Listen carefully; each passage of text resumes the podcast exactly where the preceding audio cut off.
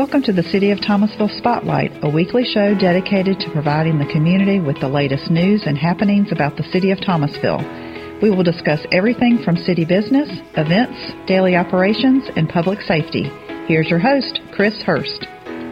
W P A X Local News Director Chris Hurst here is always happy and fortunate and blessed. Our guest today is somebody that really needs no introduction. Well, first of all, thank you for having me today, Chris. It's always a pleasure to come down here and be a guest on your show. My name is Chris White. I'm Assistant City Manager with the City of Thomasville, and I am currently on my twenty-sixth year of employment there. There's not a better place to live, to work, and to play than Thomasville, and that has a lot to do with folks like you. So thank you for that more than a quarter of a century of service to the community that we both love.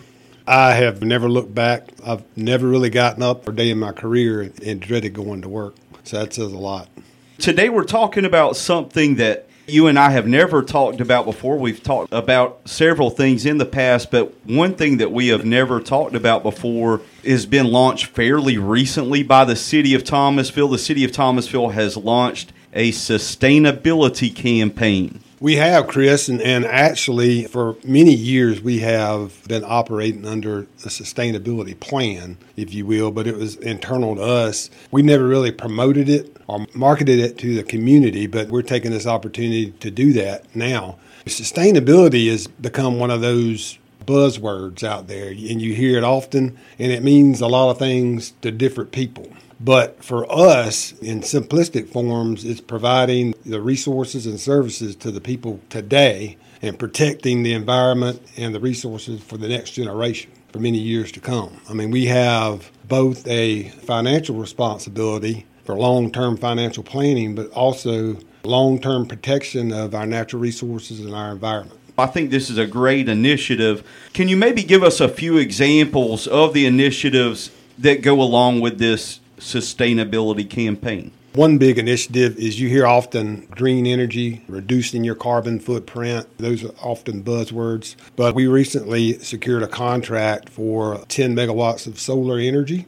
That's fairly new to Georgia, particularly new to MEAG, the Municipal Electric Authority of Georgia, and to Thomasville. So this is a MEAG project of eighty megawatts for the state, and of that we're taking ten megawatts, pretty substantial load out of that whole project. So we're pretty excited about that, and that should come online in twenty twenty-four. I know one of the things used here in Thomasville, smart meters. Would you say that those fit into this sustainability campaign well? They do, in my opinion. Smart meters, or A M I, you'll hear it referred to as that sometimes. But we have that technology in our electric meters and in our water meters. Therefore, the consumer can see their consumption on an hourly or daily basis. It's hourly on electricity and daily on, on water. But they're able to use that information to do their own conservation in their home or commercial application. The City of Thomasville is involved with the Municipal Electric Authority of Georgia, or MEAG, as I've heard you call it. Does that also contribute to sustainability here in Thomasville?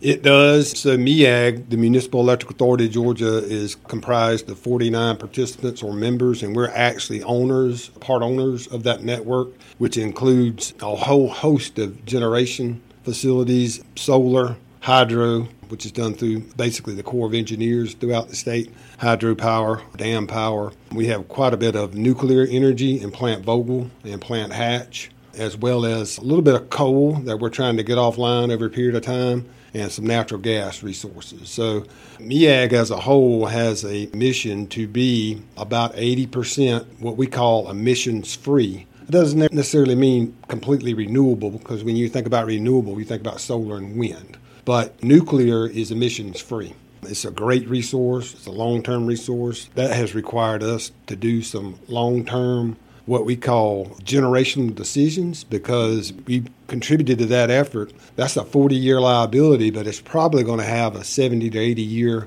life cycle providing energy for this community.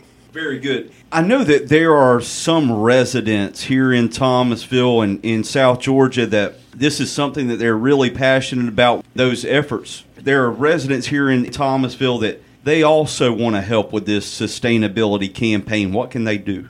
Well, the first thing that comes to mind is our solid waste program.